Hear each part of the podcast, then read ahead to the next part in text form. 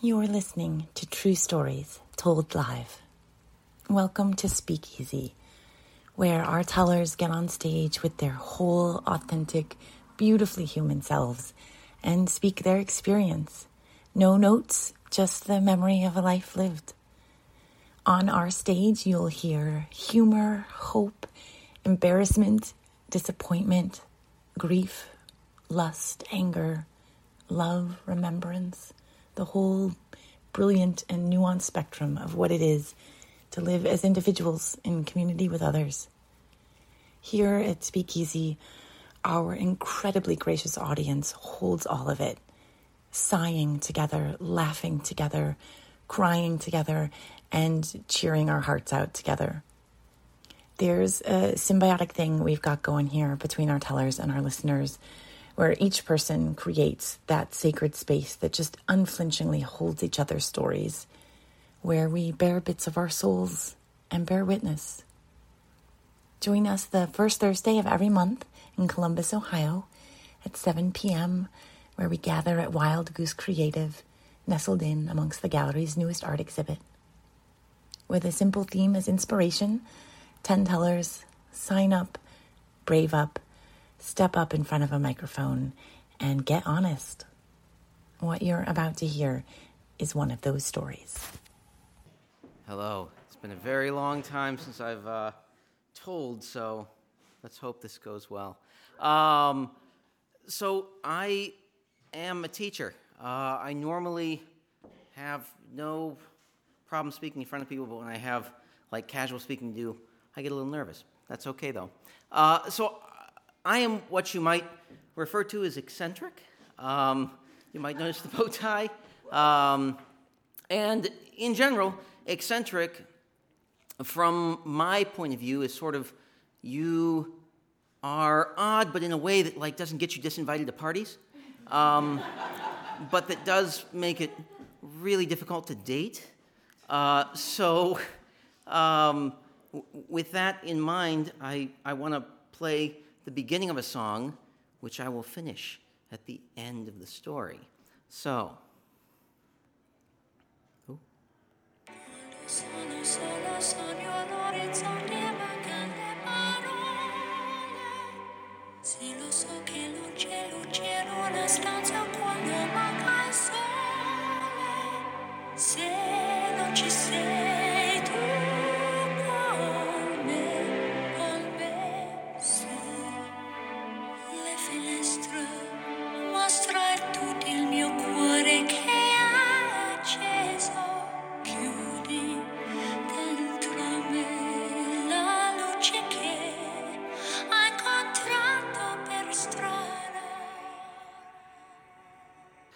So I met uh, Aaron when uh, I was about two years into uh, being single again. I, I was married, I got divorced, and uh, I'd love to tell you the story about this particular song.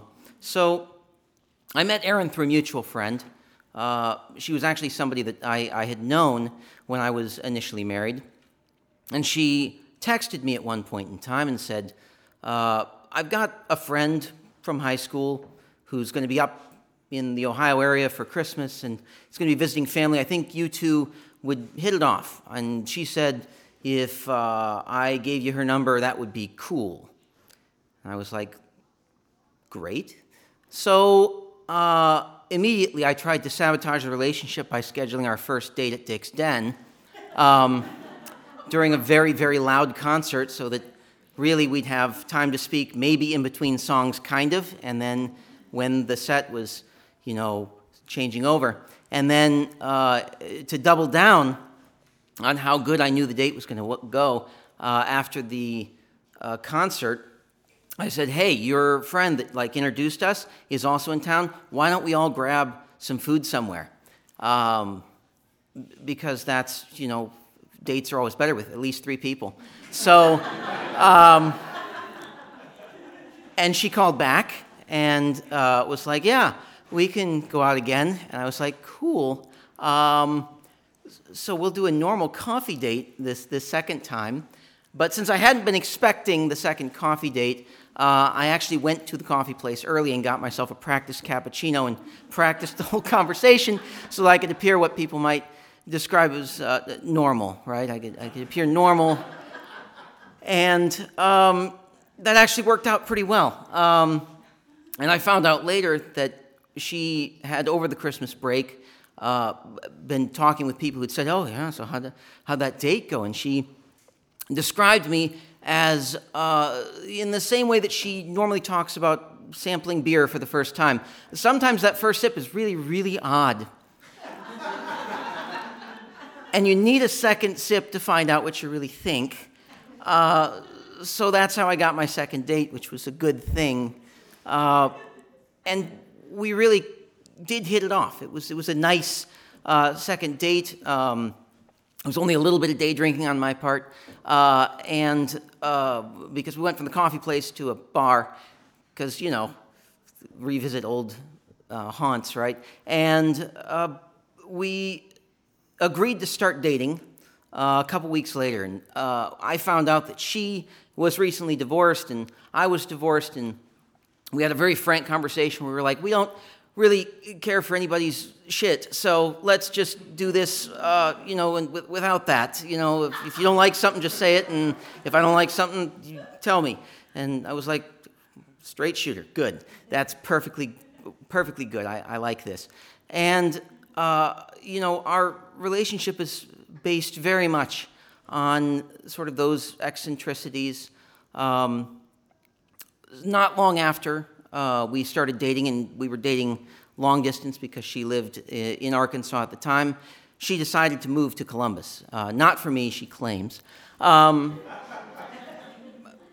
probably not. Uh, but when she moved here, she immediately started looking for an apartment. And being the ever helpful person that I am, I said, I know a great place. It's actually in this same neighborhood I live in. Uh, and she said, "Oh, yeah. Well, what's the what's the realty company?" I said, "Well, it's not a realty company. It's people. Uh, it's actually my ex uh, mother and father-in-law. They own the property, and they'd be happy to rent it to you." Uh, and she said, "Oh, okay." Uh, and uh, this was normal for me though, because my ex mother-in-law had helped me actually buy the house that I owned while I was getting divorced from their daughter. So. This was how real estate worked, as far as I was concerned you know, uh, real estate transactions always work this way. Uh, and so she informed me the day that she was going to come and visit and see the property that her father had insisted on coming and seeing the property as well to give it, you know, a good once over from his fatherly perspective. And um, so I thought, well, that's going to be great. Uh, you know, I'm going to meet my girlfriend's parents the same time that my ex parents are showing the house to them. Fun. Um, and she decided to rent the property, which was um, very good for me. And then about a year later, uh, moved out and moved into my house, which was very nice because we were going to get married. And our relationship has sort of always been based on these weird little eccentricities. You know, I like carving weird wooden bow ties and having fancy French uh, tie knots so that I can be the fanciest language professor that ever there was. Uh, and uh, she does a very good job of appearing very normal um, by cooking through like American cake cookbooks and you know watching television and listening to a normal amount of crime and murder podcasts. Uh, and collecting Starbucks mugs, which is actually where this song came in because eventually I live in a very small house, right? It's, it's a very tiny place, and so uh, we run out of room very quickly because she really, really likes collecting Starbucks mugs.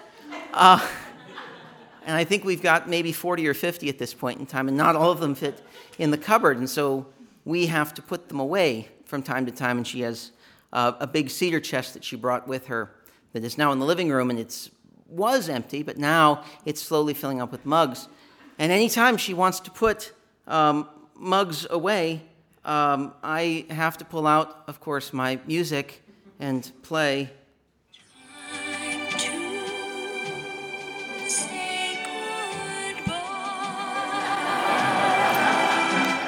And I will normally play pretty much the entire song while she sits there and tries to do this as quickly as possible so that I don't actually play the entire song, although last time I was able to not only play that version, but also a live version um, of them. I think they were at the Acropolis singing the song to a bunch of enthralled people.